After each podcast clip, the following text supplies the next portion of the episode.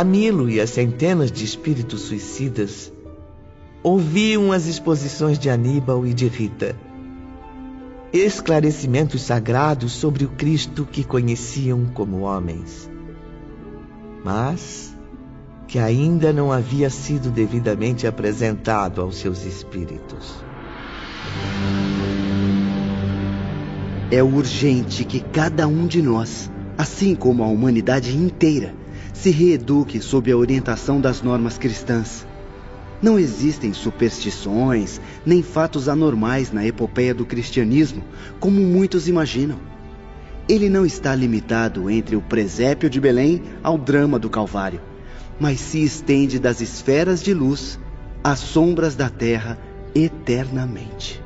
O cristianismo possui bases práticas, trazendo por finalidade a recuperação moral do ser humano. Só a magnífica doutrina exposta por Jesus permitirá a vocês, assim como a toda a humanidade, a oportunidade para a verdadeira reabilitação, para a aquisição de uma nova e elevada moral, de renascimento pessoal e coletivo, de progresso legítimo. Exatamente, Aníbal. Não importa que sejam doutores, sábios, gênios até. De nada servirão tantos títulos se desconhecerem as normas da justiça cristã. É nelas que reside a glória da felicidade eterna, uma vez que a sabedoria sem amor e sem fraternidade é glorificada apenas nas sociedades terrenas. Ah, minha querida irmã Rita, como tem evoluído no dom da palavra. Fico muito grato com a sua preciosa colaboração. Será sempre uma dádiva poder compartilhar o pouco que sei com os senhores. Mas creio que já falei demais. Afinal, esta aula não é minha. De modo algum, minha cara. Fique. Estou certo de que ainda tem muito a colaborar. Aliás, meus amigos, é na primeira aula que costumo apresentar-me aos alunos, coisa que ainda não fiz. Também, depois da majestosa apresentação feita por Sóstenes e Dores. Tem razão, Rita. Mas como sabe, é necessário que os aprendizes me conheçam ainda melhor para que minhas experiências os estimulem nas novas etapas. Certamente, pois como o irmão Sóstenes nos diz, será sempre de boa pedagogia que um mentor apresente seus próprios exemplos aos alunos. O que tem a dizer, meus irmãos? Que sejam apresentados e seguidos todos os seus exemplos, meu irmão. Não temos dúvida de que obteremos êxito com eles. Antes de tudo, Camilo, devo levar vocês a confiarem em mim, tornando-se meus amigos, considerando-me um espírito digno de ser ouvido e acatado que possam observar em mim mesmo um caráter reconstruído pelo amor de Jesus, redimido através dos princípios que deverão conhecer para progredir. Então o jovem Aníbal contou-nos a sua vida. Não apenas a última existência, testemunhada em terras italianas durante a Idade Média, mas as várias migrações no seu giro evolutivo. Mas não pense, caro ouvinte, que foram existências marcadas somente pela fé e pela moral. Aníbal narrou também seus deslizes como espírito em marcha, as lutas pela redenção diante do sacrifício das reparações. Recordou seus primeiros impulsos para o bem, as incansáveis missões inspiradas no arrependimento pelo tempo perdido tarefas sempre crescentes, cada vez mais árduas. Também o aprendizado resultante de suas reparações, de trabalhos no plano espiritual e no material, a fim de provar a eficiência dos progressos adquiridos. Demonstrou aos aprendizes seu devotamento a Jesus, a quem se uniu por uma dedicação indestrutível. No entanto, Ivone, era com assombro que ouvíamos as palavras de Aníbal traduzidas em imagens na tela do aparelho milagroso. Enquanto falava, a realidade de suas encarnações se reproduziam ali com tanta nitidez que parecíamos vivenciar com ele aquelas incríveis lembranças. O poder da sugestão era tão forte que nossos sentimentos entravam em harmonia com a vontade do mentor e dos seus companheiros ali presentes. Esse fenômeno nos levava a esquecer que não passávamos de meros alunos. Mais completo, real e encantador do que o cinema. Mais convincente que as cenas teatrais. Era a vida em si mesma. Natural, humana, real. Os pensamentos de Aníbal foram passando gradativamente pela tela, enquanto os alunos nem se davam conta de que tratava-se de um aparelho. Porque não o distinguíamos. Estávamos concentrados apenas no conteúdo, nos fatos que se destacariam em nossas mentes como estímulos para o futuro. Cessaram as dramáticas lembranças. Os assistentes desligaram a aparelhagem. O iluminado instrutor adolescente, então, surgia à mente dos aprendizes como um ser muito querido, de quem nunca mais desejariam se separar. Era, por assim dizer, uma comunhão de nossas almas com a de Aníbal, com seus nobres e fraternos anseios. As cenas a que acabaram de assistir, refletidas sobre esta tela, que não é senão um espelho extraordinário do mundo espiritual, foram as minhas recordações. Intactas, vivas, despertadas do fundo da minha consciência. Todos os filhos do Altíssimo, ao viverem suas existências, imprimem nos arquivos da alma todas as trajetórias testemunhadas, as ações, as obras e até os pensamentos que concebem. A longa história de cada um encontra-se gravada neles próprios, assim como a história do planeta, onde já vivemos, está arquivada nas camadas geológicas. Uma epopeia eternamente reproduzida, igualmente arquivada nas ondas luminosas do espaço através do infinito do tempo.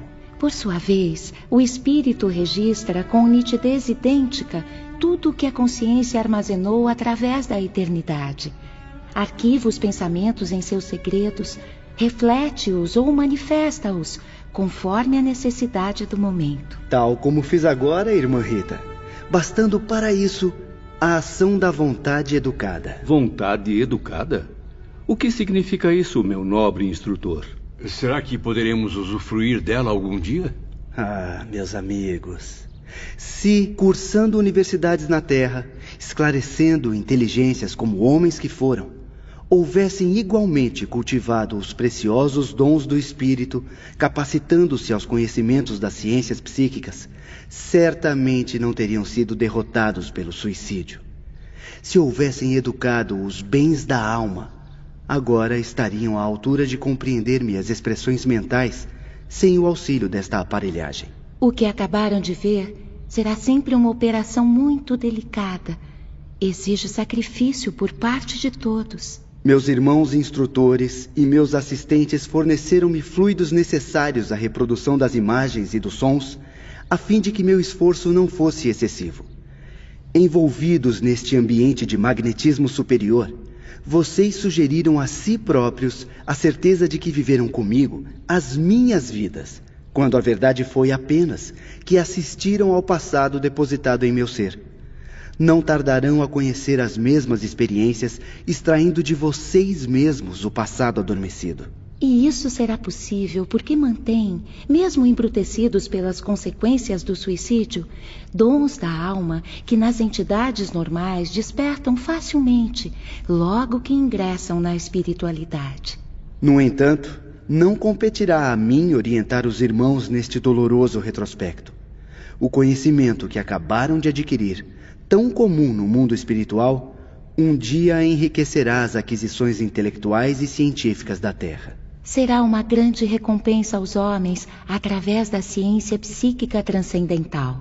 Até lá, o ser humano terá de moralizar-se, desenvolver qualidades preciosas do espírito, as quais, no momento, ele ignora possuir.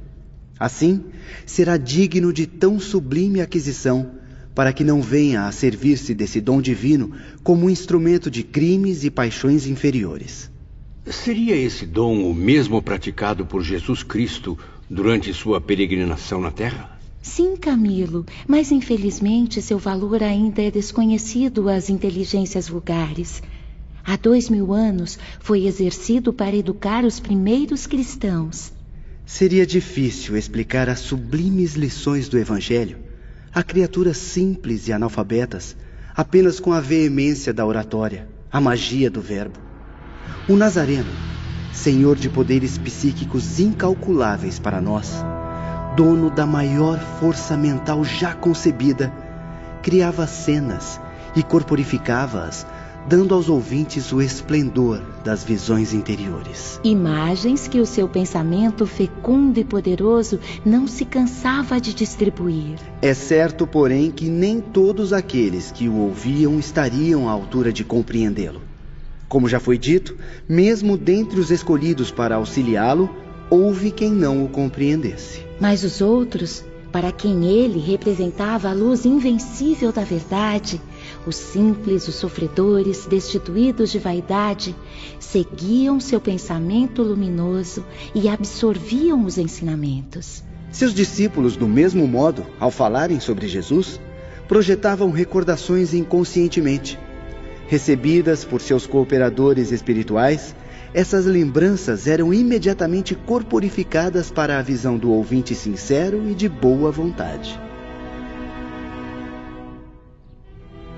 A partir daquele dia, assistíamos periodicamente às aulas de Aníbal. Iniciou-se assim, definitivamente, o nosso preparo moral à luz das doutrinas cristãs. Ao fim de uma das aulas, Camilo reuniu-se com seus amigos mais próximos em frente do majestoso centro de estudos. Impressionantes as exposições sobre as causas da vinda de Jesus à Terra. É verdade, Belarmino. E o desfile de civilizações que passou pela tela mágica? Fico cada vez mais surpreso com os vícios e fraquezas da humanidade. Desde os primórdios, as misérias humanas já imperavam sobre a terra. Muitas das quais nunca jamais tivemos a oportunidade de perceber, João. Está aqui no meu caderno. Anotei tudo, imagem por imagem, palavra por palavra. Sem os ensinamentos cristãos, as sociedades terrenas apresentavam-se como um mundo sem a luz do sol, um coração vazio e sem esperança. E eu, que achava ser o catedrático mais culto, o professor mais brilhante da Europa, quiçá do planeta, não chego aos pés deste jovem incomparável.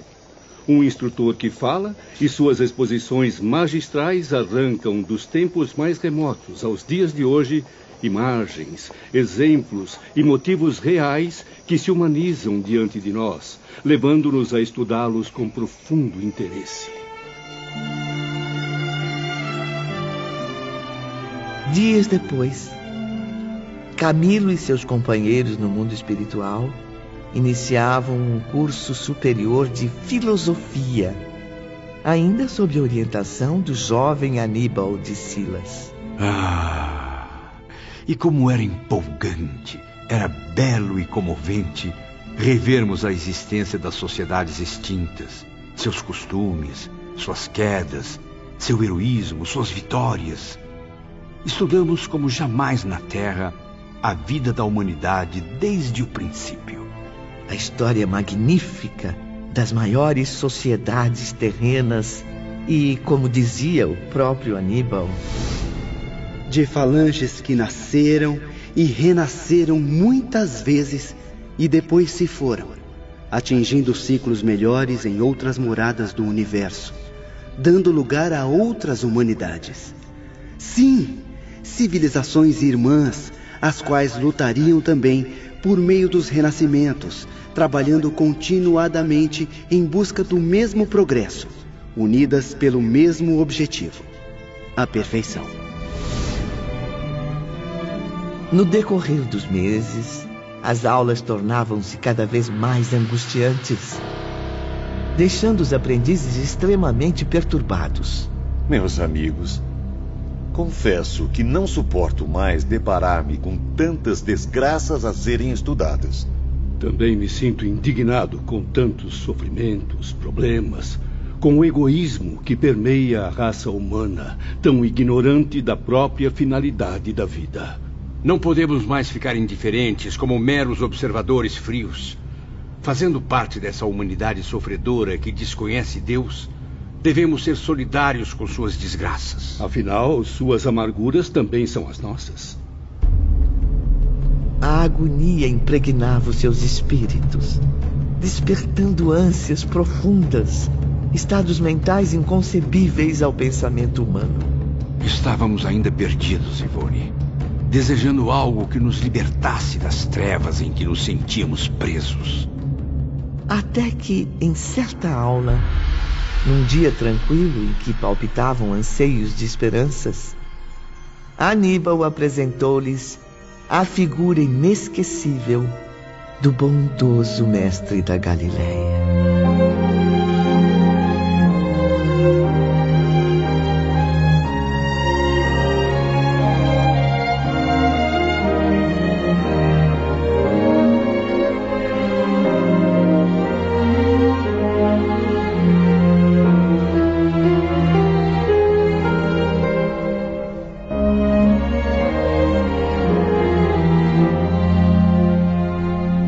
Seguirão agora a grandiosa epopeia do cristianismo, meus amigos.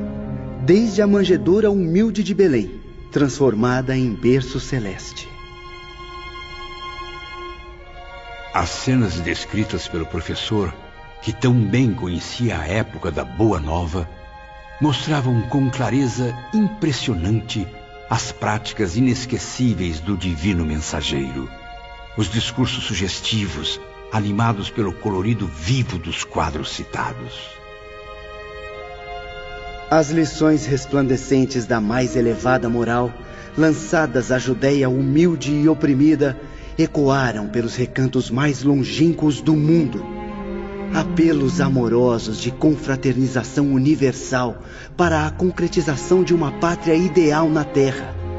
Tudo isso será revelado em nosso encontro de hoje apresentado ao espírito de vocês como nunca antes na esfera terrestre. Aníbal seguia falando com profundo conhecimento de causa.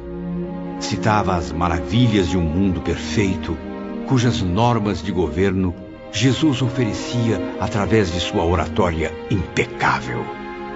Exemplos práticos que conduziam a humanidade para a vida eterna na unidade com Deus. A imagem e as palavras cativantes do médico celeste gravaram-se, por assim dizer, também nas mentes dos aprendizes em traços indestrutíveis. Enquanto Aníbal narrava fatos, relembrando passagens comoventes, suas citações vibravam em comentários férteis e víamos os cenários que serviram à ação do grande Mestre Jesus. Tínhamos a impressão convincente de estarmos ouvindo o Cristo proferindo o inesquecível Sermão da Montanha.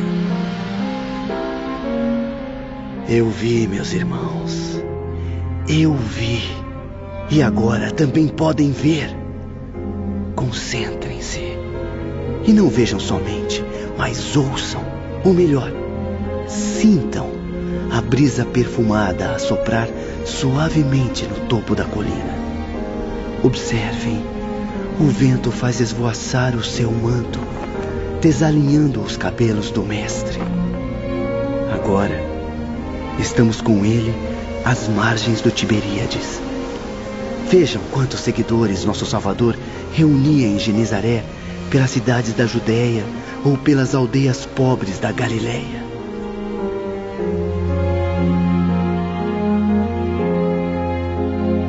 E era como se o seguíssemos também, fazendo parte daquela massa de povo ávido de suas palavras confortadoras, de seus favores sagrados.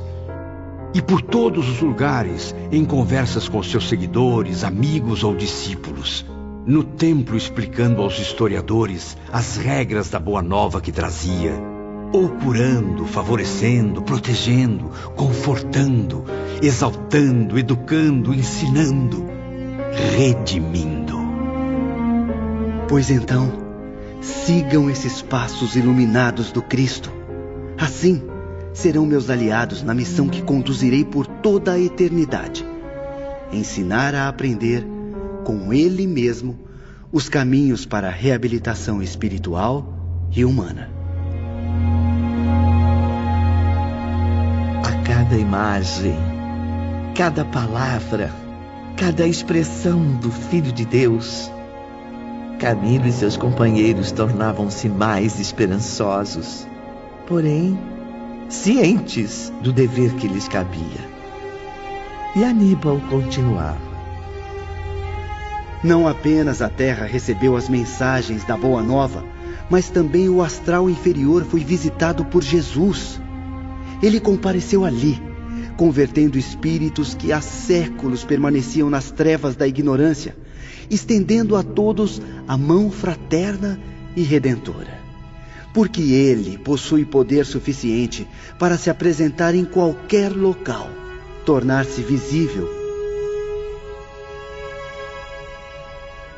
Aníbal disse-nos ainda que a Terra desconhece grande parte dos ensinamentos trazidos por Jesus, rejeitados pela má fé ou pela presunção dos homens. No entanto, meus caros amigos, chegou um momento de a doutrina grandiosa ser devidamente conhecida por todas as camadas sociais. Para isso, a terceira revelação de Deus aos homens já foi fornecida à humanidade em nome do Redentor. E vocês mesmos, que são espíritos, estão convidados a colaborar nesse empolgante movimento chefiado pelo Messias. E de que modo poderemos colaborar, meu jovem mentor? Procurando falar com os homens da terra, João a fim de revelar a eles tudo isso. Pois a terceira revelação nada mais é do que um intercâmbio de ideias entre os espíritos e a humanidade. Em seguida, Aníbal expôs o drama do Calvário. E os aprendizes conheceram as lutas dos discípulos pela difusão do testamento do grande Mestre o martírio dos humildes e abnegados cristãos, inspirados sempre pela força persistente da fé. Estudamos e analisamos tudo quanto foi possível a nossa mentalidade suportar.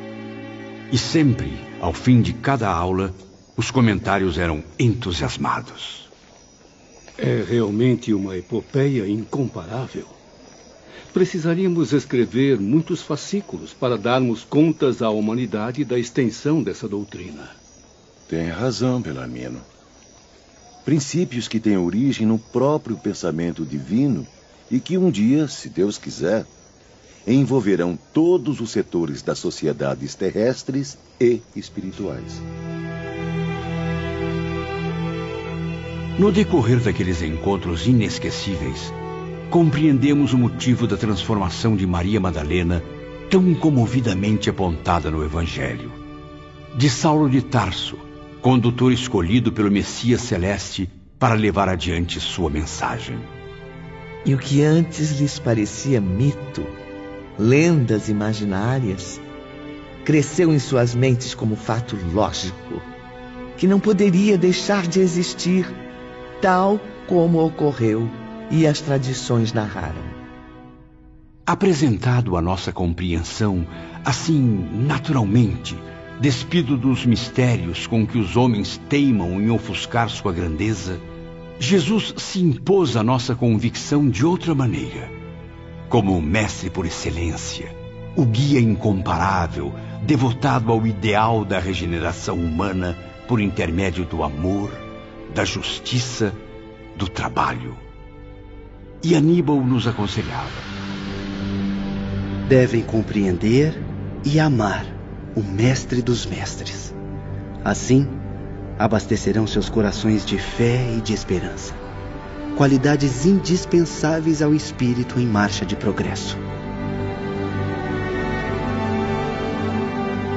Esse admirável curso requereu longos anos de dedicação e estudos incansáveis assim como de exemplificação e prática.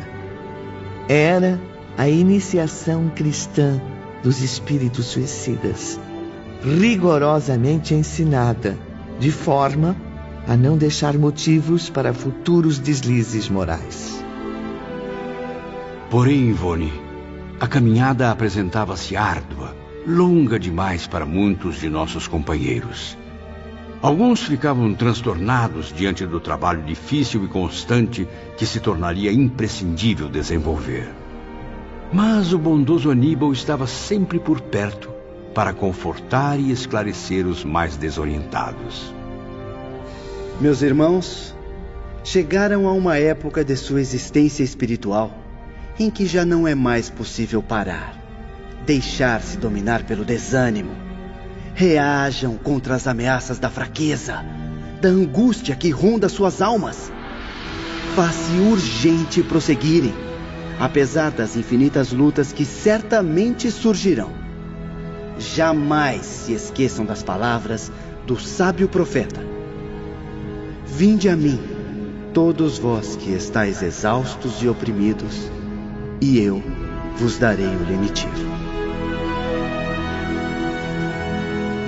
E nós atendíamos ao doce e irresistível chamado e avançávamos e seguíamos. Jesus Cristo, por sua vez, cumpria a promessa.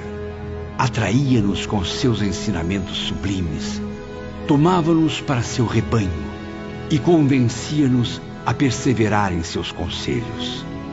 O Divino Redentor nos provava todos os dias, através da transformação milagrosa que se verificava em nosso ser, o caridoso interesse em desviar-nos da desgraça para encaminhar-nos à redenção.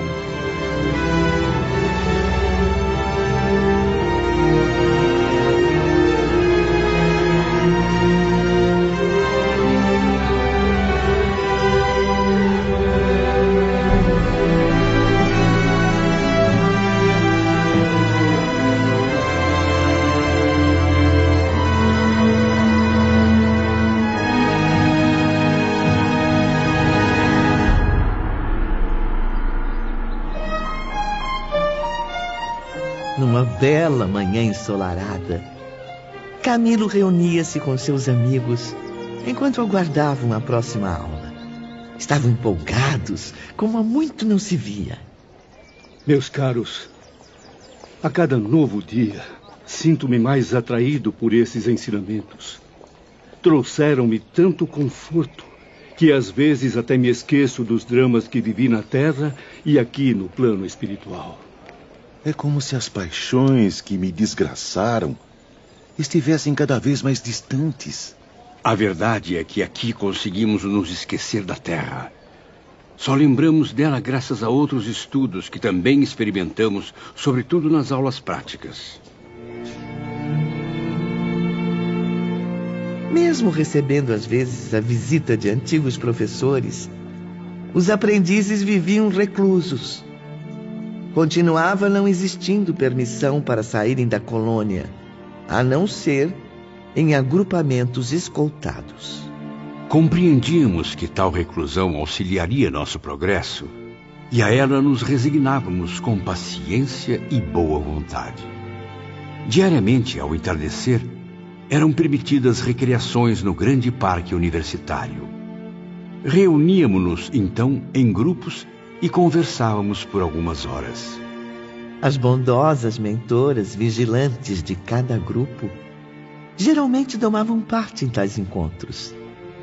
Também as mulheres, suas irmãs dos departamentos femininos, podiam participar, o que os permitiu ampliar intensamente as relações de amizade.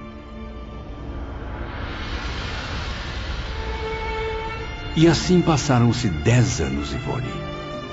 Seria difícil, ao fim de uma década internados no Instituto da Cidade Esperança, reconhecerem em nós os vultos enfurecidos do Vale Sinistro. Aqueles metecaptos ridículos reproduzindo a cada instante o ato do suicídio e suas satânicas impressões. Confortados pela esperança, aliviados pela magia envolvente do amor de Jesus, esses espíritos eram agora entidades que poderiam ser consideradas normais. Não fosse a consciência que tínhamos da própria condição de criminosos, coisa que muito nos afligia e envergonhava.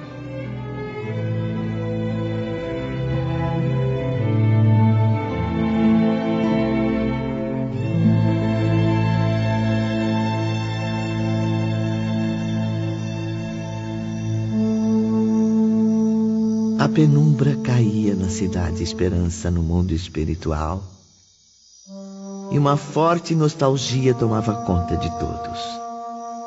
Do templo, situado na mansão da harmonia, partia o convite às homenagens à sua grande protetora, Maria de Nazaré, mãe do Salvador. Naquele momento memorável, a direção-geral rendia graças ao Eterno Todos agradeciam os favores concedidos aos que viviam sob o generoso abrigo. E era também quando ordens desciam de mais alto, orientando os trabalhos a serem realizados pelos servos da Legião de Maria. No entanto, não éramos obrigados a orar. Rezaríamos somente se o quiséssemos. Em Cidade Esperança, porém, jamais algum interno se recusou a agradecer ao Divino Mestre ou à sua Mãe querida, através da prece fervorosa, os sagrados benefícios recebidos. Envolvidos pelas vibrações superiores, todos, sem exceção, oravam e reviam os saudosos dias da infância. O vulto carinhoso de suas mães, ensinando-os a comovente Saudação do arcanjo à Virgem de Nazaré. As palavras inesquecíveis do arcanjo Gabriel repercutiam nas profundezas de seus espíritos, tocadas pelo doce sabor do carinho materno que na vida terrestre jamais souberam considerar devidamente. Chorávamos e saudades intensas da família e do berço natal, do lar que havíamos menosprezado, dos entes queridos e amigos que ferimos com a desistência da vida, derramavam-se por nosso ser como novas fases de remorsos dolorosos. Orávamos sentindo em cada dia o beijo confortador animando nossas almas.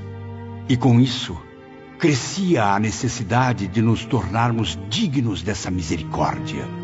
A necessidade dos testemunhos que provassem a Deus nosso imenso pesar, nosso profundo arrependimento por sermos graves infratores de suas magníficas leis.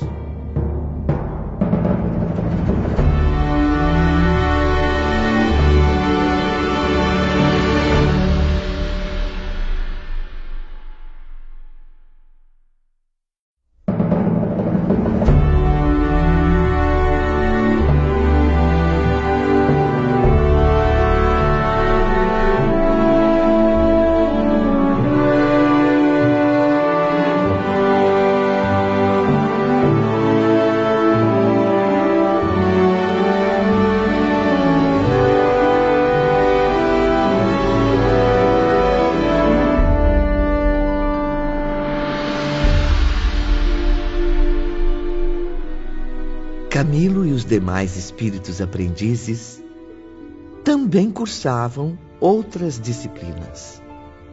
Uma delas referia-se à ciência universal, que incluía a necessidade de estudarem a si próprios, aprendendo a se conhecerem intimamente. Exames pessoais eram efetuados com detalhes aterrorizantes para o nosso orgulho e a nossa vaidade. Além disso, as aulas eram mistas e aprendíamos a dissecar também o caráter, a consciência, a alma, enfim, de nossos irmãos e irmãs.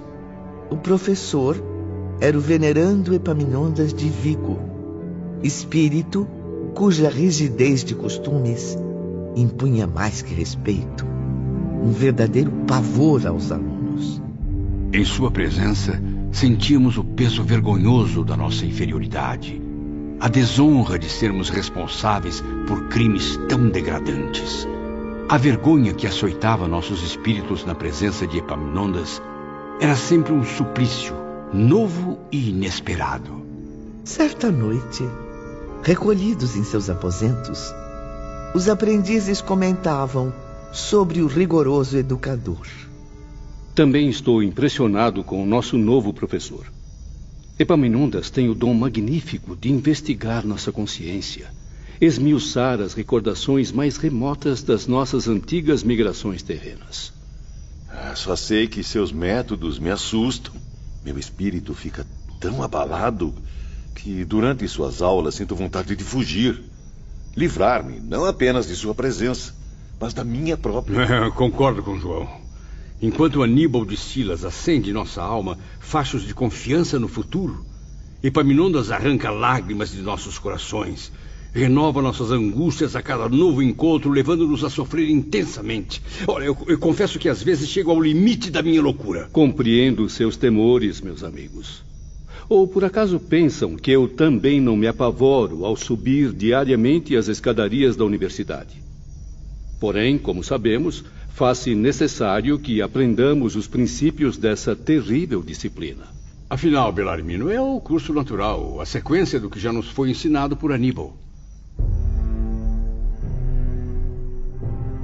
Havia, porém, um terceiro curso, o qual se resumia na aplicação prática do que já haviam aprendido. Tinha por mentor o sábio Surya Omar e desenvolvia-se geralmente fora do recinto da escola. Ocorria de preferência na superfície terrestre ou nos domínios inferiores do instituto. Sobre essa fantástica disciplina, Camilo e eu ainda iremos falar com mais detalhes. Aos domingos repousávamos. Nossos espíritos ainda eram pouco desenvolvidos, não permitindo trabalhos incessantes como faziam nossos instrutores. Num dia de descanso, Camilo e Belarmino encontravam-se com a jovem irmã Rita no agradável parque universitário. E então, meus amigos, têm conseguido aliviar suas mentes após tantos anos letivos? Certamente, minha amiga, descansamos e até mesmo nos divertimos aos domingos. Participamos sempre de reuniões fraternas efetuadas pelas irmãs vigilantes. Também visitamos em caravanas amistosas outros departamentos da colônia, inferiores ao nosso. É sempre uma oportunidade de revermos velhos amigos e antigos instrutores, como Teócrito. Ocasião também de prestar solidariedade e conforto aos irmãos mais infelizes. Bem sei que tem realizado muitos trabalhos voluntários, inclusive nos dias de descanso. Como vê, jamais deixamos totalmente de exercer atividades. Prosseguimos ainda em fase de aprendizagem. Mesmo nas reuniões dominicais, progredimos em outros conhecimentos. Recebemos noções de arte clássica, não somente de nossos abnegados instrutores, mas também de outros que nos visitam, e até mesmo de nossas vigilantes. As artes também são um modo de servir a Deus e à criação, meus caros. Basta utilizar o belo, empregar a beleza. Seus professores, mesmo sendo cientistas, também se revelam criadores, apaixonados pela suprema beleza que se origina do eterno artista. Infelizmente, Rita, nem tudo são flores nesses incomparáveis jardins. A presença de Epaminondas é um espinho que nos tortura todo o tempo, inclusive nos momentos de lazer. Força, Camilo. As aulas de Epaminondas são tão apavorantes quanto necessárias, essenciais. Ele tem muito a ensinar a vocês, pois é um dos nossos mais sábios professores. Basta dizer que ele foi mestre de iniciação em antigas escolas de doutrina secreta, tanto na Índia como no Egito. Voltemos então ao dia em que Camilo e seus companheiros assistiam à primeira aula de Epaminondas num dos encantadores palácios da Avenida Acadêmica, instalava-se a Escola de Ciências, majestoso e severo nas linhas arquitetônicas. Os aprendizes apreensivos atravessavam seus portões. É impressionante, meus amigos. Tenho a impressão de que aqui se venera Deus com todas as forças da razão, da lógica e do conhecimento. Cada vez que passo por estes portões, estranhas sensações misturam-se em meu espírito. Sinto ao mesmo tempo uma profunda admiração e um terror inexplicável. Lembrem-se de Aníbal. Sua recordação arrastará para nossas lembranças a imagem do Mestre de Nazaré, o magnífico reitor da espiritualidade. Só assim reuniremos coragem, certos de que estamos sob sua proteção. Exatamente idêntico ao santuário, onde se ensinava a ciência do Evangelho. A nova sala de aula apresentava apenas uma diferença. A célebre norma grega escrita no topo da tela espelhada. Homem, conhece-te a ti mesmo.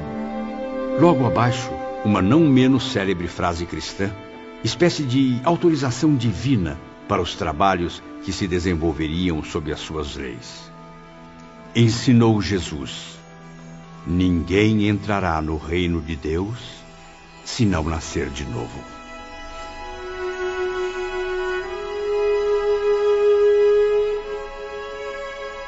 A doutrina cristã permeava todas as disciplinas. Os aprendizes tinham certeza de que seus professores possuíam a mais alta classe moral.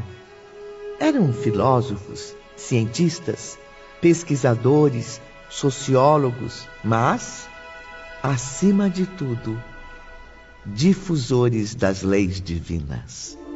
Respeitoso silêncio dominou o recinto. Parecia que todos os pensamentos se entrelaçavam enquanto vibrações harmoniosas desciam de planos superiores, protegendo e inspirando os sacrossantos trabalhos que se seguiriam. Levantou-se então Epaminondas de Vigo. O velho professor era franzino, modesto, venerável, com barbas longas e brancas. Agora, porém, revelava-se aos nossos olhos surpresos em atitudes enérgicas, como um gigante da oratória, expondo as bases de uma doutrina renovadora até então desconhecida para nós. Bom dia. Que Deus esteja convosco. Cumpre receberem em primeiro lugar os ensinos morais expostos nos evangelhos do Redentor. Assim irão adquirir critério suficiente para, só então, atingir outros esclarecimentos. A moral divina de Jesus, saneando sua mente e seu caráter, predispôs, nos últimos dois anos, seus espíritos para que pudessem receber o restante do curso. Por isso, somente agora foram autorizados a entrar em contato comigo.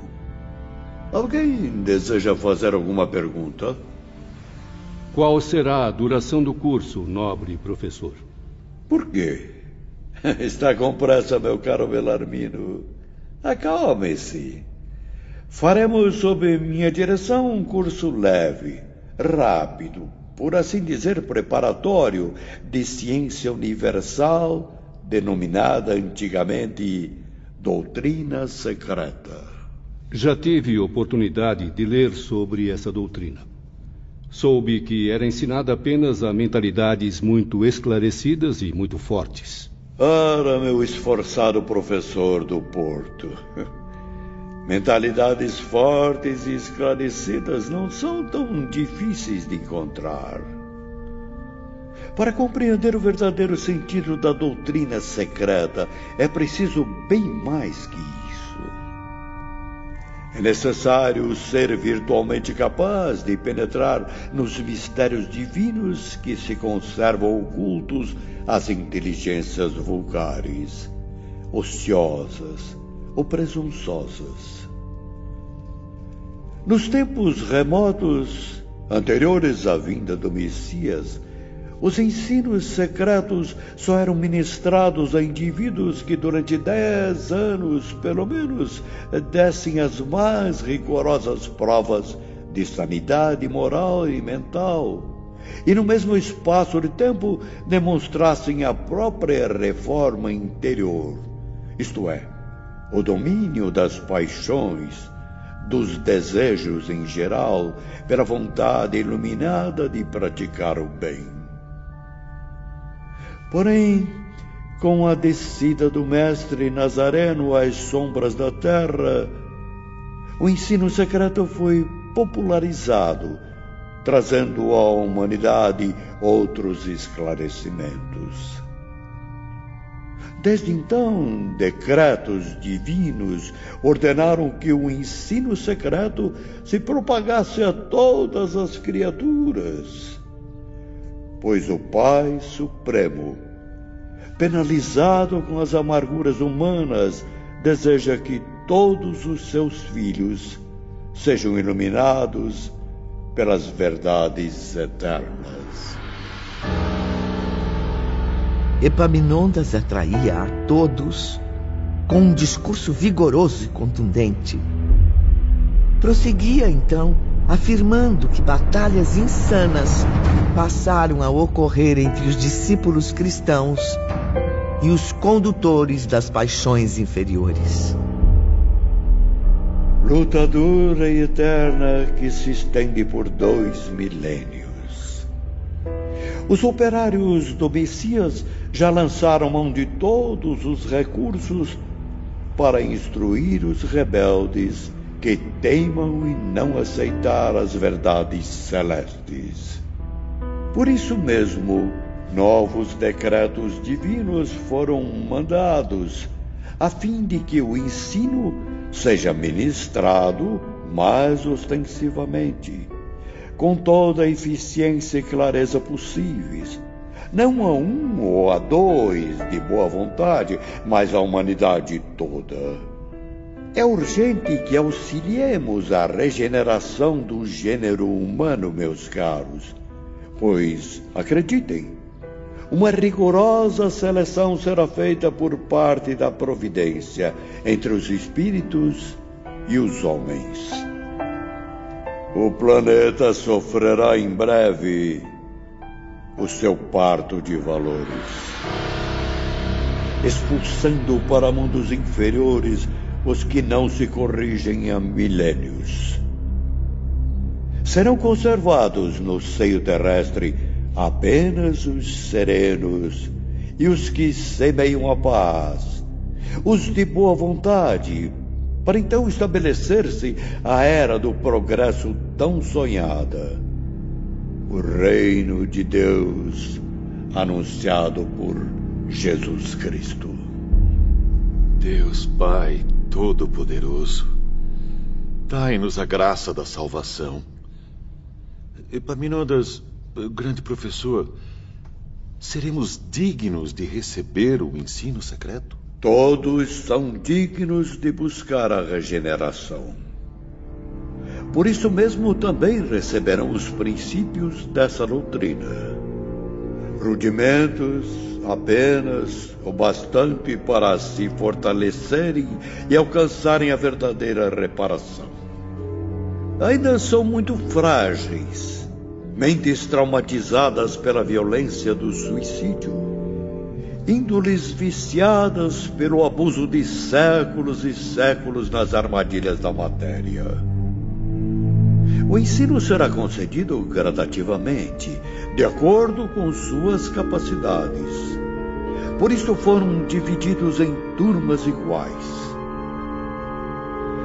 Desse modo, pobres suicidas, cidadãos inferiores do universo divino, estão convocados a partilhar da ciência universal, pois foi justamente a falta dela que levou vocês ao crime infeliz e covarde.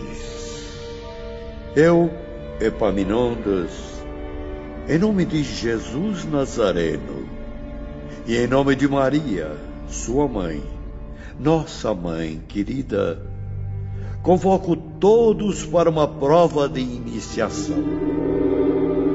Estejam preparados, pois da sua boa vontade, do seu valor na aplicação dessa experiência, dependerão os êxitos futuros. A vibrante oratória arrebanhou o interesse dos aprendizes, os quais, com legítima admiração, aplaudiram o professor no mundo espiritual. Exprimindo-se em português clássico e em espanhol, Epaminondas de Vigo era realmente um dos espíritos mais desenvolvidos do Instituto. Encantados, eu, Belarmino, João e alguns amigos brasileiros, logo nos sentimos atraídos para o novo curso, ansiosos pelas próximas lições. Entre uma e outra aula, comentávamos. E nós que estávamos apavorados no início, Agora, mal conseguimos esperar pelos novos ensinamentos de Epaminondas. Não apenas nós, Belarmino. Veja como os demais colegas das outras turmas também estão animados. Assim foi que, no decorrer do curso, o respeitável ancião revelou-lhes o nascimento e a progressão do próprio globo terrestre. O que conhecíamos superficialmente por intermédio da ciência terrestre, isto é, da geologia, da arqueologia, da geografia, Epaminondas resgatou diretamente dos milênios mais remotos. O início de tudo vinha então ao presente, descrito em cenas vivas, em atividades reais, como se houvéssemos participado realmente do nascimento e crescimento da Terra. Presenciem, meus caros. Enriqueçam seus conhecimentos com este momento único. Vejam, é a centelha em ebulição, as trevas do caos, os dilúvios aterrorizantes, as grandes catástrofes para a formação dos oceanos e rios. O maravilhoso nascimento dos continentes e das montanhas majestosas, eternas como o próprio planeta. Os Alpes poderosos desafiando as idades. Os Pirineus graciosos o Himalaia e o Tibete. A mantiqueira sombria e majestosa. Todos, em épocas diversas, surgiram aos nossos olhos deslumbrados, arrancando lágrimas de nossas almas tímidas diante de tanta grandeza. Voltemos ainda mais no tempo. Vejam a luta dos elementos furiosos para o surgimento do céu. O oceano incendiado em convulsões pavorosas, sacudindo o centro nascente do mundo ainda solitário. Contemplamos também, boquiabertos, a devastação provocada pelos ventos e tempestades, os primeiros sinais de movimento e vida no leito das águas, a vegetação, os incríveis dinossauros, os lagartos de forma e força inconcebíveis, os mastodontes, enfim, a pré-história. Era um livro imenso, magnífico. Era a divina criação que resistia através do tempo, da eternidade das coisas. E nesse livro soletrávamos o ABC da iniciação gradativamente, pacientemente. Às vezes empolgados, em outras atemorizados, banhados em lágrimas, mas sempre ávidos e encantados, ansiosos por mais conhecimentos. A origem do universo desfilava à frente dos aprendizes, convidando-os à análise sadia e esclarecedora. Diariamente, fortalecia-se naqueles espíritos abatidos o respeito, a veneração pelo grande Criador. A quem havíamos negado Ivone, mas a quem agora rendíamos graças, apavorados diante de sua grandeza, mas também felizes ao nos reconhecermos seus filhos, herdeiros da sua glória eterna. Observem a flora e a fauna em toda a sua variedade de espécies. A geologia povoando o centro da Terra com toda a sua variedade de minerais. O infinito laboratório do planeta. O oceano com seus micro-organismos, seus eternos depósitos de vida, de criação de espécies. Ah, toda essa riqueza divina, tudo ao alcance do homem, tudo criado para ele.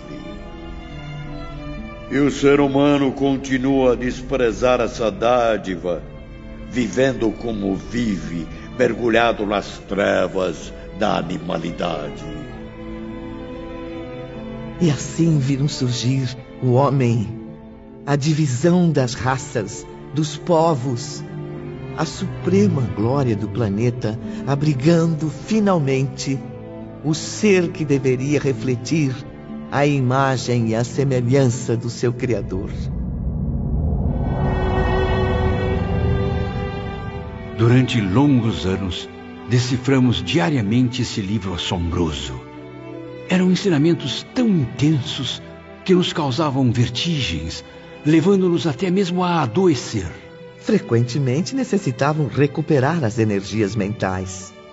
O próprio Epaminondas os ajudava com isso, sendo um dos mais dedicados ao seu restabelecimento.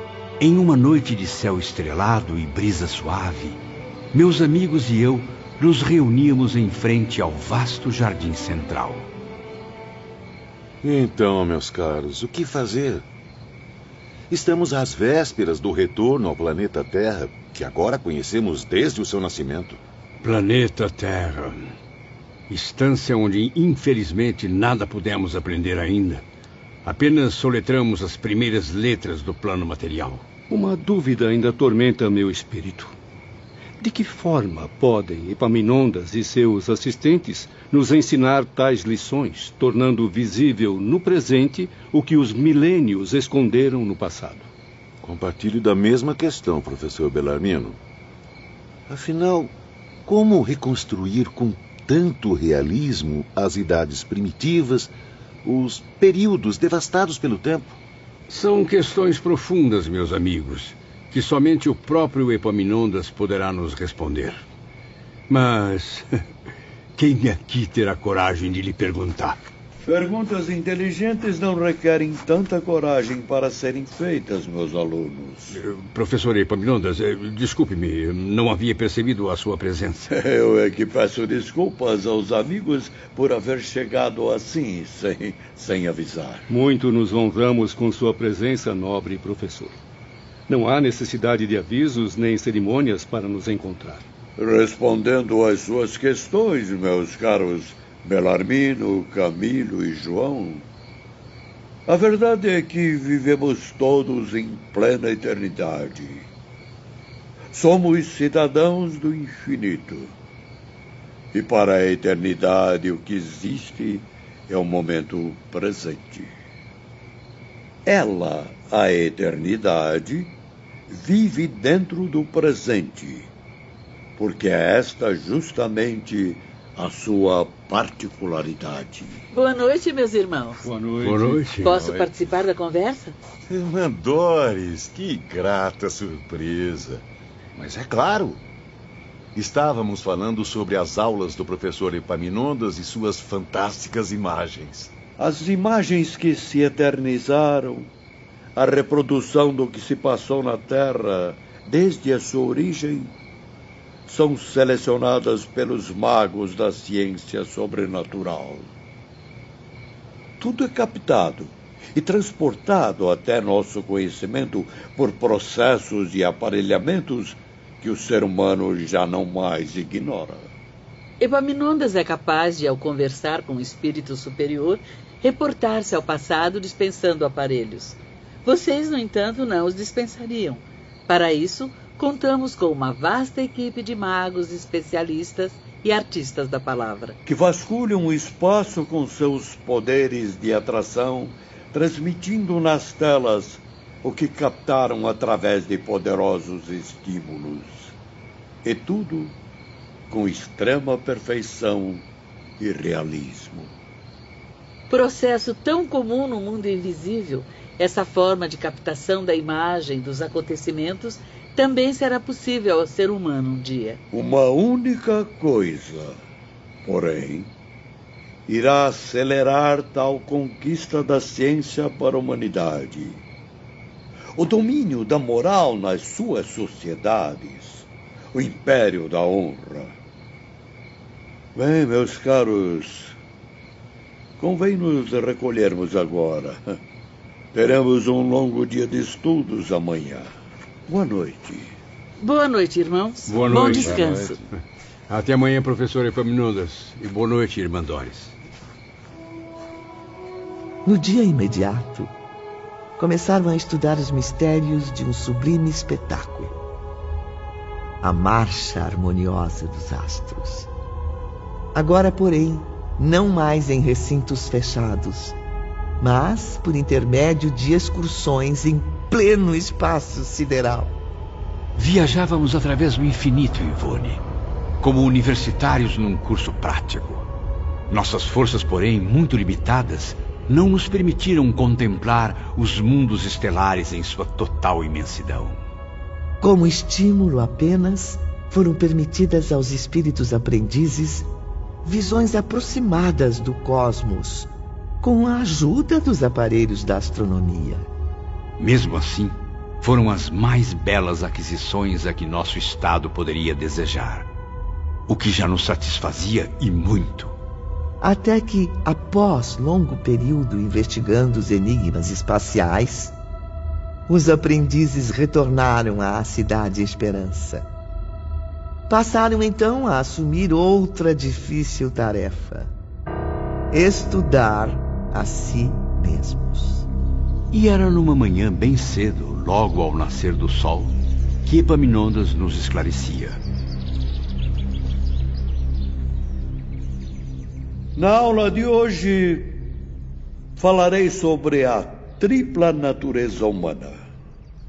Provarei minha tese na prática com análises em torno de vocês mesmos e de outros.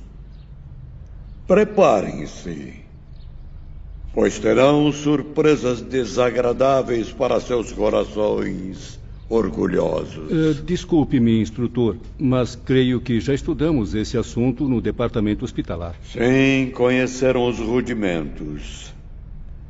Agora terão acesso aos detalhes que só poderiam receber na cidade Esperança.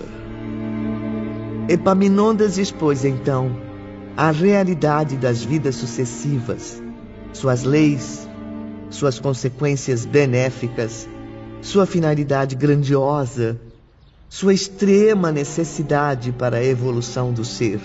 Apontou-nos a jornada dolorosa do espírito nessa sublime ascensão, submetido ao trabalho dos renascimentos e renovações em corpos carnais, dos estágios no além, das tarefas ininterruptas num e noutro plano.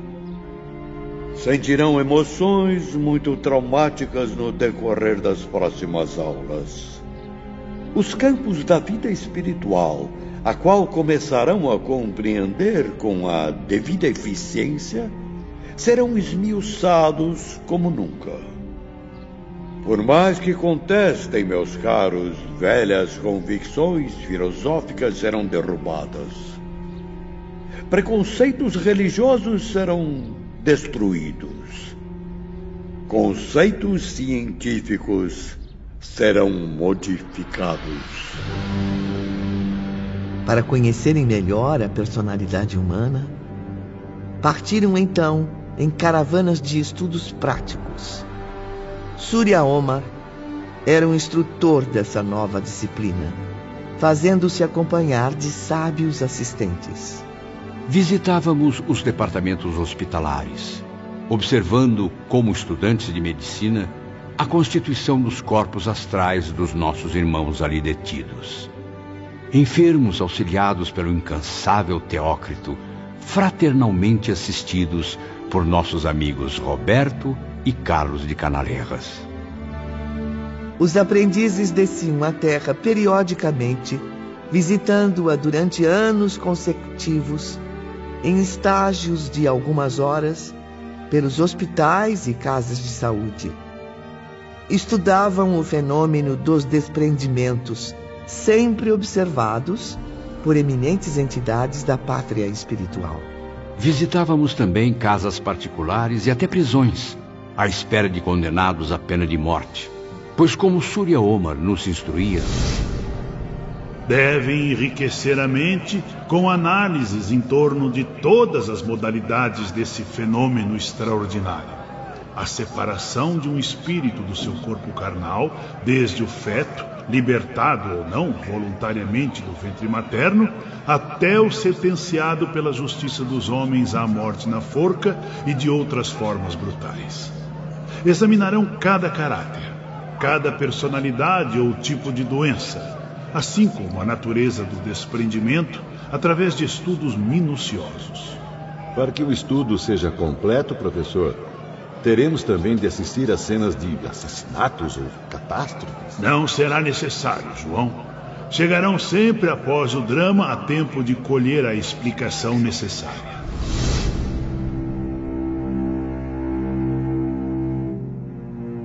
Frequentemente nos impunham um doloroso dever acompanharmos o desligamento árduo, por vezes assustador, dentro de um cemitério.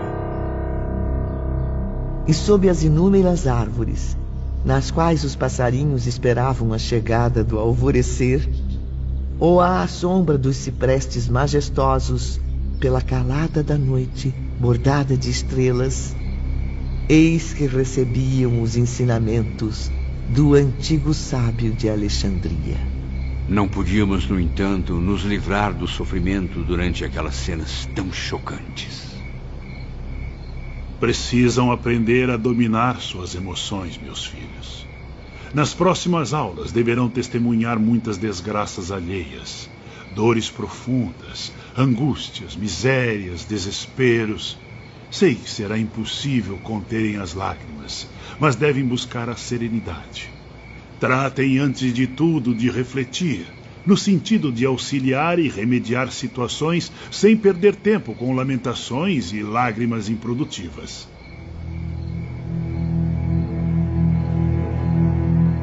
E o que mais temíamos finalmente aconteceu.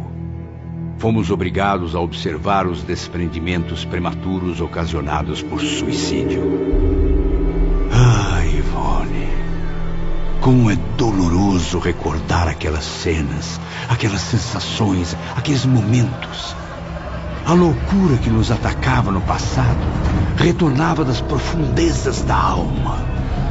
Contra a nossa vontade, ela brotava novamente em cada espírito, afligindo-nos com o fantasma de um passado transformado em presente, as atitudes abomináveis de nossas fúrias cresciam na memória, desorientando a todos.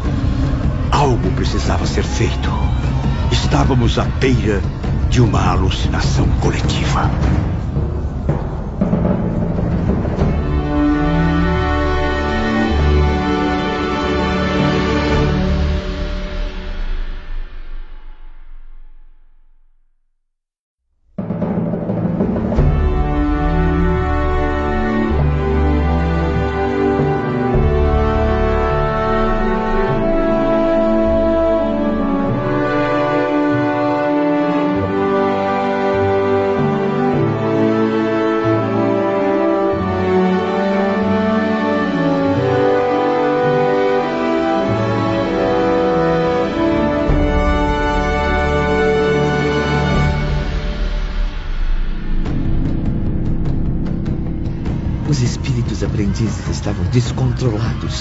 Sob a influência das mais pesadas vibrações. Foi quando toda a energia, toda a caridade dos seus guardiães entraram em ação. Impunham silêncio às nossas emoções, repelindo as alucinações com veemência. Ao mesmo tempo, dominavam com seus fluidos as exaltações daquelas lembranças até a lucidez se estabelecer novamente. Voltamos assim ao Vale Sinistro, integrando as caravanas de socorro. Ali, chorando sobre nossa mesma desgraça, pudemos auxiliar espíritos na mesma situação que conhecíamos tão bem. E Epaminondas a todo momento os instruía. Examinem a todos com cuidado.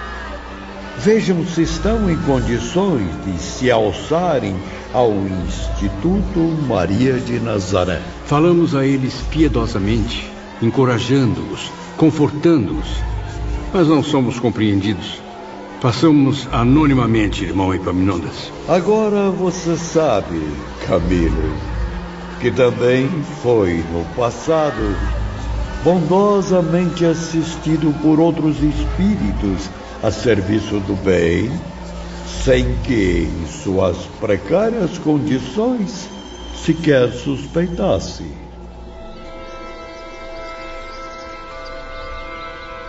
No dia seguinte, já de volta à Cidade Esperança, Visto que já alcançaram um certo conhecimento, deverão apresentar o que realmente absorveram.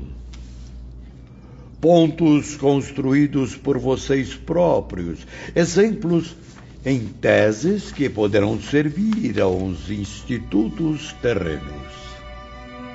Forneceu-nos para isso álbuns belíssimos, cadernos e livros cintilantes como flocos de estrelas. Tinham acesso até mesmo a aparelhos sofisticados para que também aprendessem a projetar os exemplos que criaram. Daí surgiu a ideia das minhas novelas, a ansiedade de ditar novas obras aos médiums da Terra.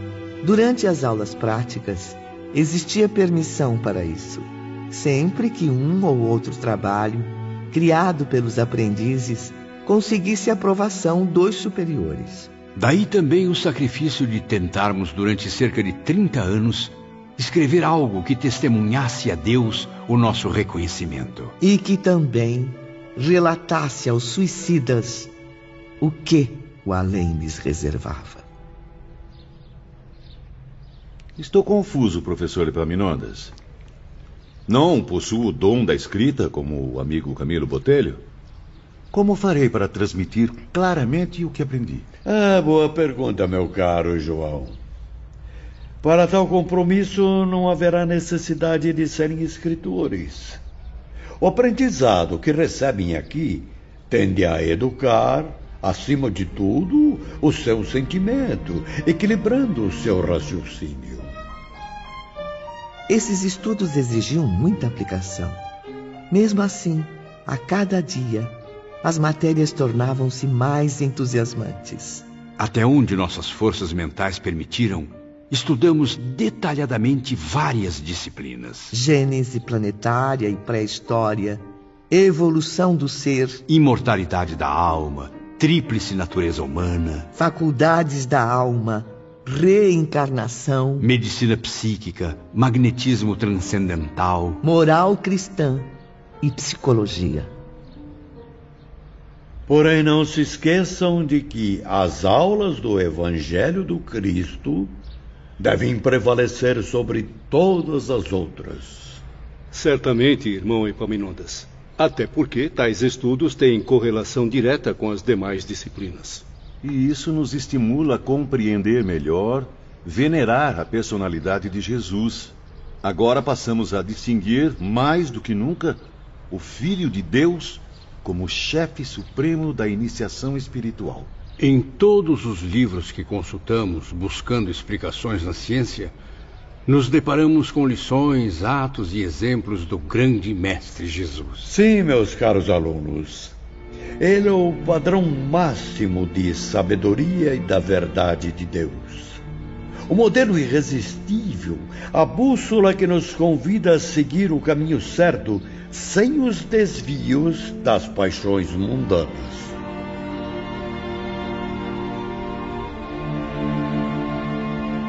No dia seguinte, Camilo reunia-se com os amigos mais próximos, momentos antes de uma nova aula teórica.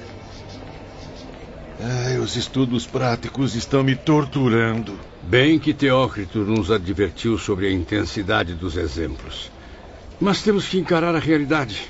Nem sempre testemunharemos fatos agradáveis. Ao contrário, Camilo. Grandes angústias têm invadido meu coração. Chego a chorar todos os dias. E o desespero deixa-me profundamente abatido. Sim, Belarmino. Paciência e coragem, meus bons amigos. Paciência e coragem. Tamanha aflição é reflexo da nossa moral inferior que trouxemos para o além-túmulo.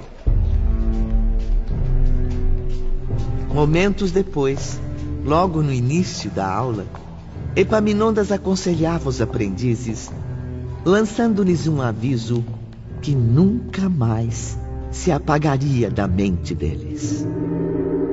Nenhuma tentativa para a recuperação moral será eficiente se continuarmos presos à ignorância de nós próprios. Será indispensável, primeiramente, averiguarmos quem somos, de onde viemos e para onde iremos. Só assim iremos nos convencer do valor da nossa própria personalidade, devotando a nós mesmos toda a consideração e a máxima estima. Até aqui, meus amigos, vocês têm caminhado às cegas pelas migrações da Terra e estágios no astral vem movimentando-se em círculo vicioso, sem conhecimentos nem virtudes que os induzam a um progresso satisfatório. Mergulhados nos desejos impuros da matéria, passivos aos impulsos das mais nocivas paixões, têm ignorado, graças à má vontade ou à indiferença, que o Todo-Poderoso os enalteceu com essências divinas. Dádivas que têm o dever de cultivar, até que frutifiquem na plenitude da vitória.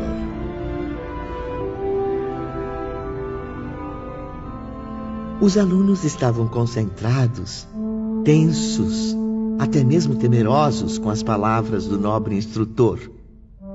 Após breve silêncio, Epaminondas apontou para um dos penitentes que estavam mais próximos nas arquibancadas.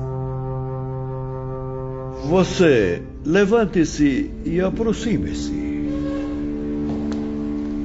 Determinou o acaso ou a própria clarividência do professor que a escolha atingisse nosso companheiro de grupo, um brasileiro de origem romana, natural do interior do estado de São Paulo. O rapaz havia se suicidado ainda jovem, aos 37 anos, julgando possível escapar à vergonha da prisão, bem como à ameaça de um câncer na garganta. Um mal-estar repentino avisava-nos de que algo muito grave nos atingiria. Quisemos fugir, Ivone, livrar-nos daquela responsabilidade. Tivemos a intuição de que iriam ocorrer coisas inevitáveis que marcariam uma nova era em nossos destinos. E sentimos medo. Muito medo. O seu nome, por favor. Epaminondas de Vigo apareceu aos alunos então como o juiz inflexível que os julgaria. O algoz que os arrastaria ao tribunal da própria consciência. Recordamos imediatamente Aníbal, com seu jeito simples de nos lecionar os ideais cristãos. Oh, Jesus Cristo, nosso verdadeiro Mestre e Salvador. Só a Ele conseguíamos recorrer naquele momento. A comparação entre Aníbal e Epaminondas era inevitável. E o velho instrutor, lendo os pensamentos dos aprendizes, dirigiu-se novamente a eles. Lembrem-se de que o Senhor Jesus de Nazaré, a quem invocam agora, é o grande mestre que nos inspira. Sob seus conselhos é que ministramos a vocês os ensinamentos sagrados, pois é Ele o chefe supremo de nossa escola, o distribuidor de nossa ciência. Então, qual o seu nome? Amadeu Ferrari. Onde residia antes de ingressar no mundo invisível? No estado de São Paulo, no Brasil. Por que decidiu abandonar a sua existência, cuja finalidade deve ser a unidade com Jesus, confiando o destino à ilusão de um suicídio? Não sabia que praticava um crime contra Deus Pai? Contra você próprio, visto que todos trazemos centelhas do Criador em nós? Julgava por acaso poder destruir os elementos de vida existentes em você? Essa vida que é justamente eterna, porque a recebeu do eterno Criador? Felizmente, senhor, foi apenas um pesadelo, uma alucinação. Eu não pude me matar, embora o desejasse, pois estou vivo. Vivo! Vivo! Louvado seja Deus, estou vivo! Repito a minha pergunta. Amadeu Ferrari, por que desejou desaparecer da própria presença como de seus semelhantes, abandonando o sublime dever da existência humana? Senhor, é que eu desanimei. Eu. Sim, mas responderei aqui na presença de toda essa plateia? Estarei então novamente defrontando um tribunal? Existe sim um tribunal e todos vocês o encaram. É a sua consciência que inicia o despertar do longo transe, da apatia que há séculos vive presa as mais deploráveis inconsequências. É imprescindível que eu, autorizado pelos poderes do Redentor, oriente a todos para que examinem suas consciências. Assim aprenderão a renunciar ao orgulho que tem cegado seus espíritos há muitos séculos. Senhor, a miséria, a enfermidade, o desânimo foram a causa. Cometi uma falta grave diante de circunstâncias tão dolorosas. Não tive outro recurso a não ser fazer o que fiz. A prisão, a doença. E esse ato, o suicídio, lavou a mancha que havia contaminado sua existência? Considera-se inocente, honesto, honrado após o mesmo ato? Oh, não, não. Não, eu não pude fugir à responsabilidade dos atos que pratiquei.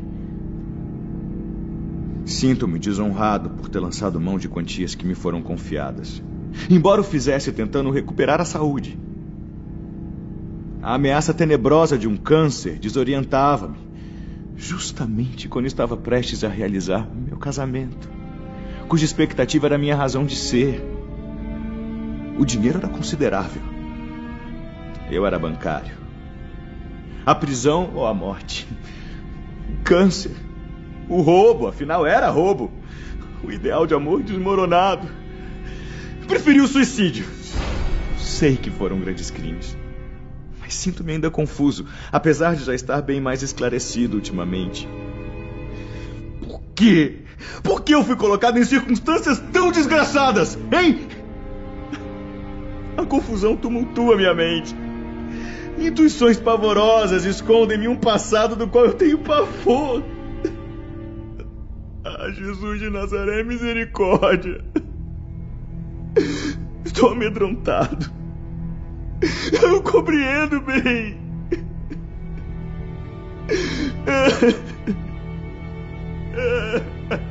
Os irá compreender, Amadeu Ferrari.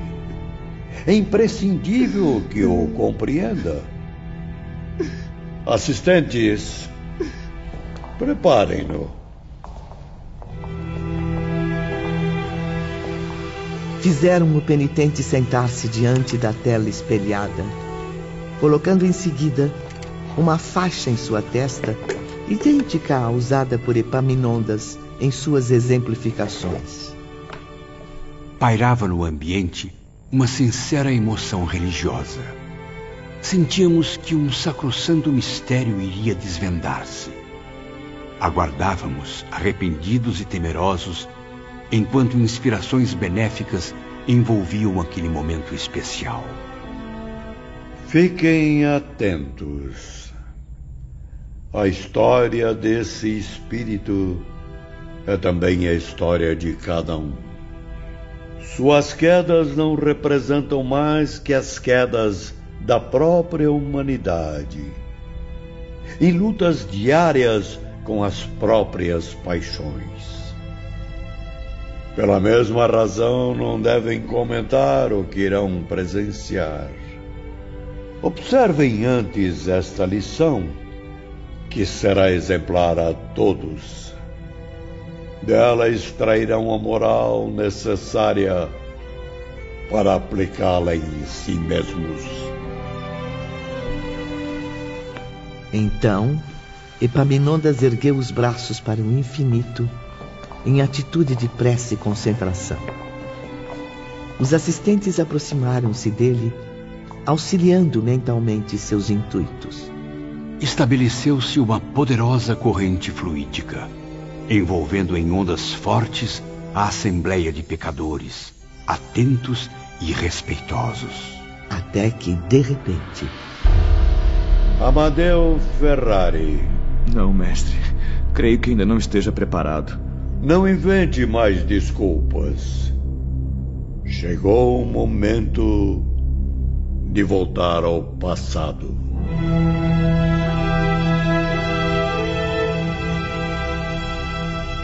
Um minucioso exame de consciência passou a resgatar os feitos de suas antigas migrações terrenas.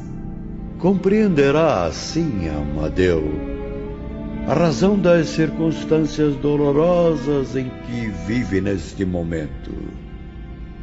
Circunstâncias com as quais não se conformou e, para resolvê-las, comprometeu-se ainda mais com o suicídio. Retornando ao princípio, passando do suicídio para o início da existência, eis que Amadeus surgia em condições bem diferentes. E realmente, os motivos da pobreza que o arruinaram residiam numa encarnação anterior, assim como daquele câncer que o torturava, daquela rejeição ao amor que absorveu suas últimas forças tornando-o incompatível com o desejo de viver. Viram, meus caros aprendizes? A cortina do presente foi aberta. O primeiro véu da consciência foi suspenso, a fim de que no palco de outra existência um drama imenso fosse revelado. Drama que não atingiu somente a um ou dois indivíduos, mas a uma sociedade, envolvendo mesmo uma raça heróica e sofredora.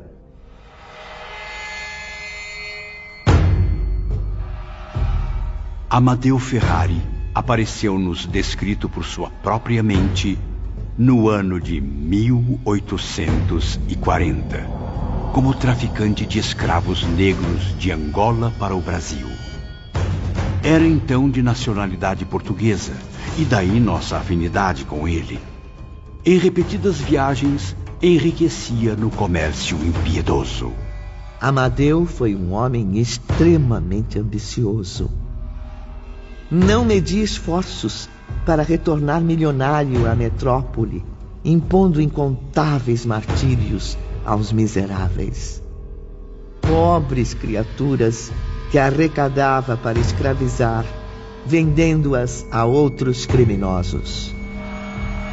Observem bem este triste exemplo de crueldade.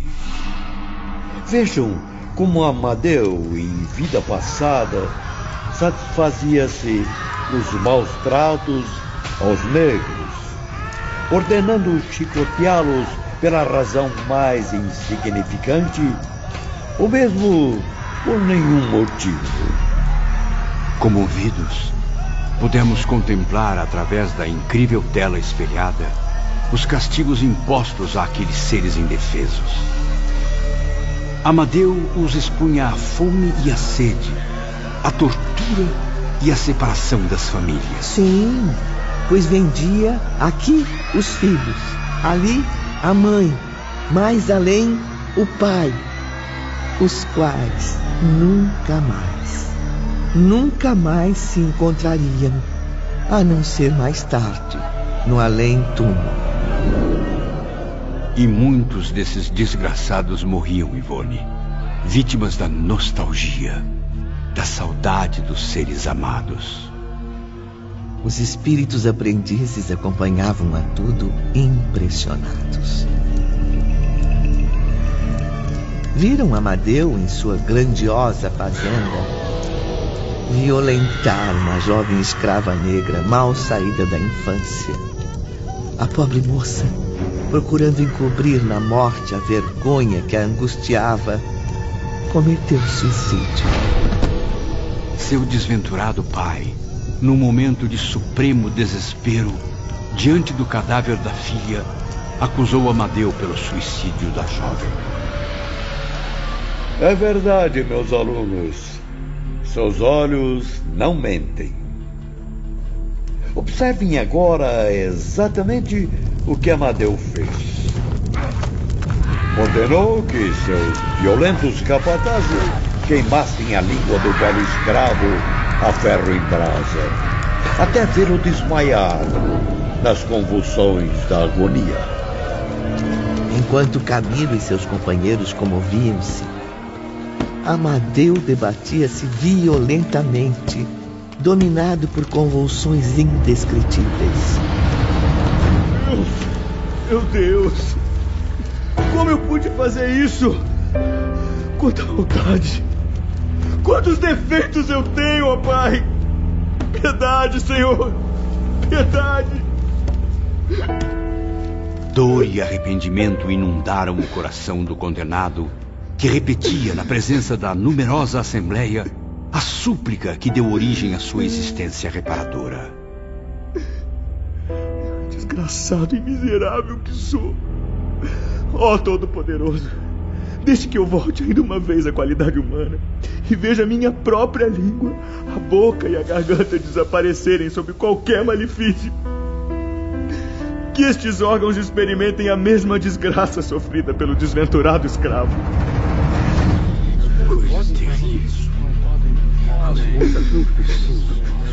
Silêncio. Silêncio. Concentrem-se. Amadeu ainda tem mais a dizer. Dai-me a miséria, meu Deus! Que eu sofra o suplício da fome, da sede, e que eu nem mesmo possa falar a fim de me queixar. Que de mim todos se afastem com nojo, deixando-me sozinho com a própria humilhação. Está certo. É inevitável o seu retorno às reencarnações expiatórias, Amadeu Ferrari. Outra vez sofrerá com a pobreza e o câncer. Agravados agora com os males acumulados pelo suicídio. Obrigado, irmão Epaminondas. Graças a Deus. Louvada seja Maria de Nazaré. Mas é imprescindível que não conserve ilusões, meu irmão. Mais de uma encarnação reparadora será necessária para resgatar os crimes que acabamos de recordar.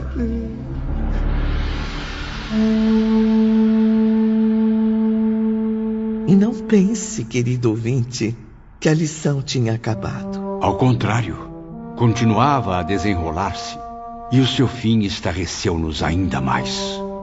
Retornando à triste história apresentada em cenas vivas aos espíritos aprendizes, muitos anos se passaram. O velho escravo havia morrido e seu grande senhor nem mais se lembrava daquela pobre criatura. Amadeu vivia a fartura e a alegria da boa sorte. Voltava à Europa feliz, tendo enriquecido à custa do trabalho honesto, como costumava dizer. Mas, um dia, o renomado comerciante de escravos desencarnou. Seu funeral foi cercado das mais altas condolências. Cerimônias solenes, grande luto, lágrimas e muitas flores. Tudo o que seu dinheiro injusto e sujo poderia comprar. Porém, como a tela magnética nos revela agora, eis que Amadeus se apresentou ao além-túmulo. Observem, ele está se debatendo, perdido em pleno sertão africano atacado por uma hedionda falange de fantasmas. As cenas eram terríveis. Sedentos de vingança, os espíritos vinham pedir-lhe explicações sobre os compatriotas que havia escravizado. Eram os pais que haviam perdido os filhos. Eram as mães que foram separadas dos pequeninos, os quais ele raptou e vendeu como simples mercadoria. Eram as filhas difamadas e sacrificadas longe da família. Enfim, eram todos que conheceram o castigo impiedoso do carrasco a que serviram. E todos lhe pediam contas dos martírios que sofreram. Então, aprisionaram seu espírito no seio das florestas tenebrosas e o torturaram.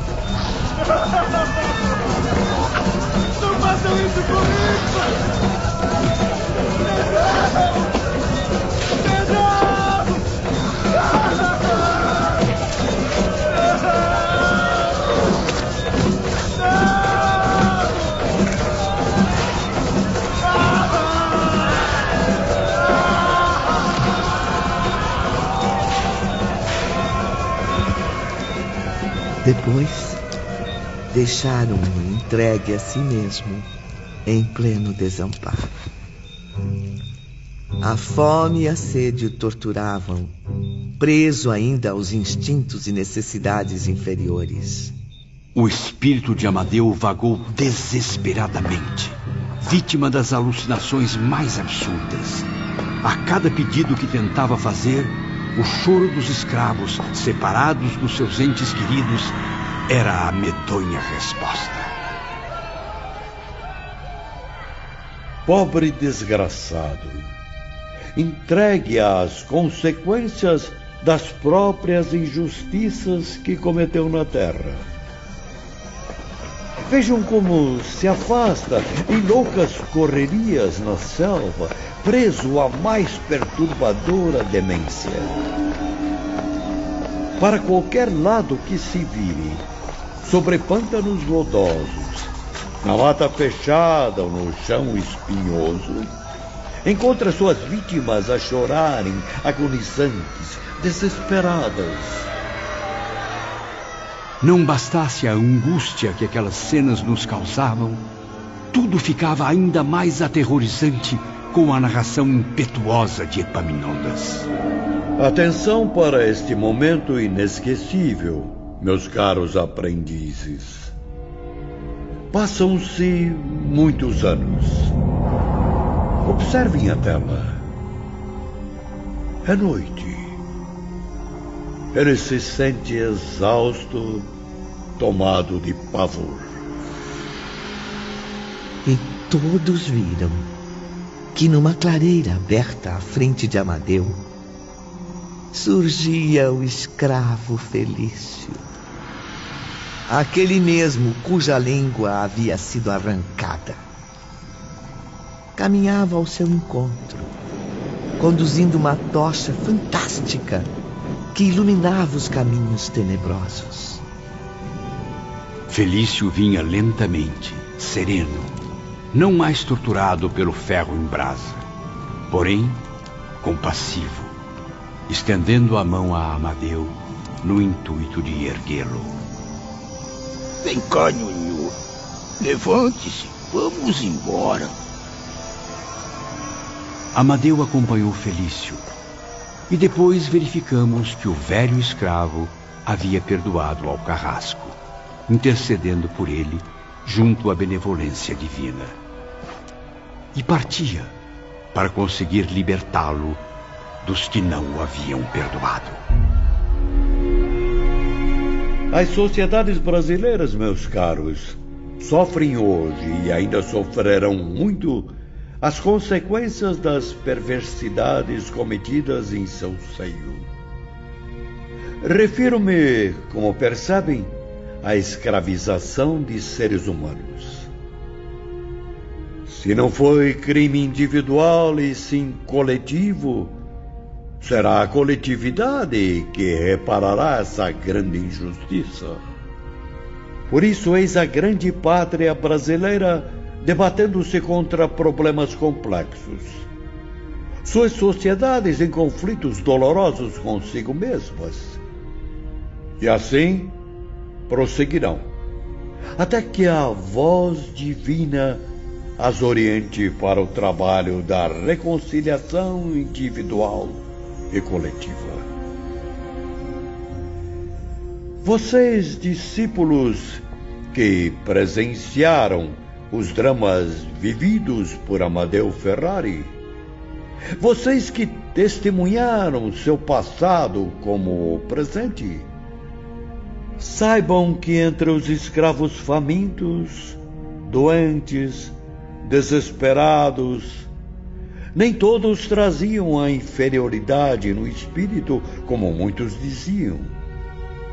Grandes falanges de romanos ilustres do Império dos Césares, arrependidas das atrocidades que cometeram, pediram reencarnações na África.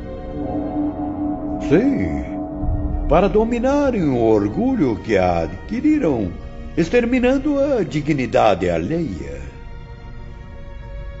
Suplicaram voltar à terra como escravos.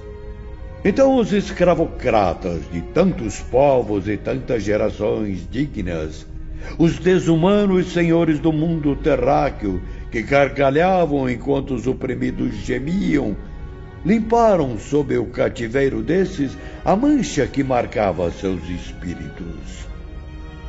Isso explica, meus amigos, a sublime resignação desse povo africano, digno por todos os motivos da nossa admiração e do nosso respeito. E como devem supor, o escravo Felício também existiu em vida passada como um implacável soldado romano. Redimido de uma série de culpas, voltou a Roma em espírito, ao terminar seu compromisso entre irmãos africanos. Depois disso. Eu não acredito. Não! Não pode ser! Não! Meu Deus!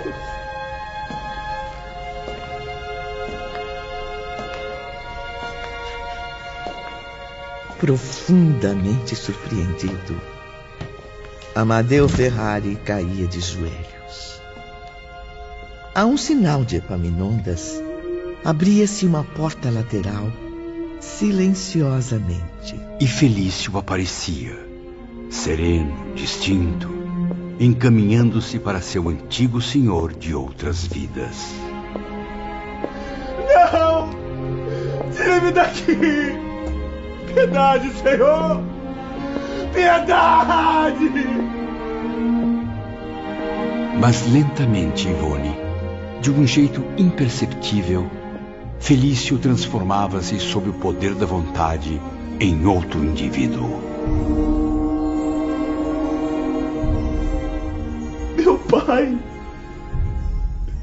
Rômulo. Rômulo Ferrari.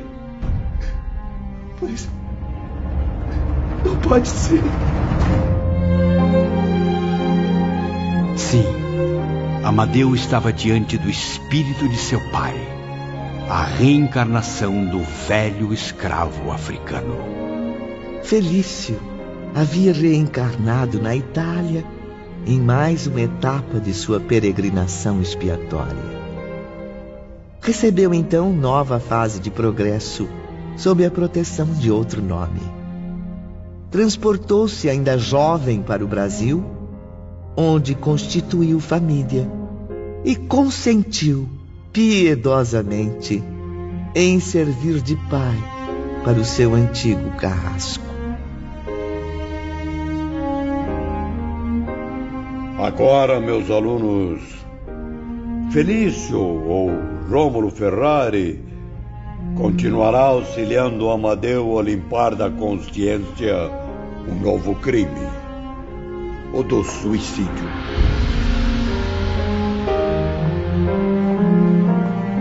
Pensativos e silenciosos, os aprendizes deixavam o santuário, onde mais um sublime mistério lhes havia sido desvendado. Nas profundezas daquelas almas repercutia a mesma e comovente impressão. Oh Deus de misericórdia, seja bendito por nos ter concedido a lei da reencarnação.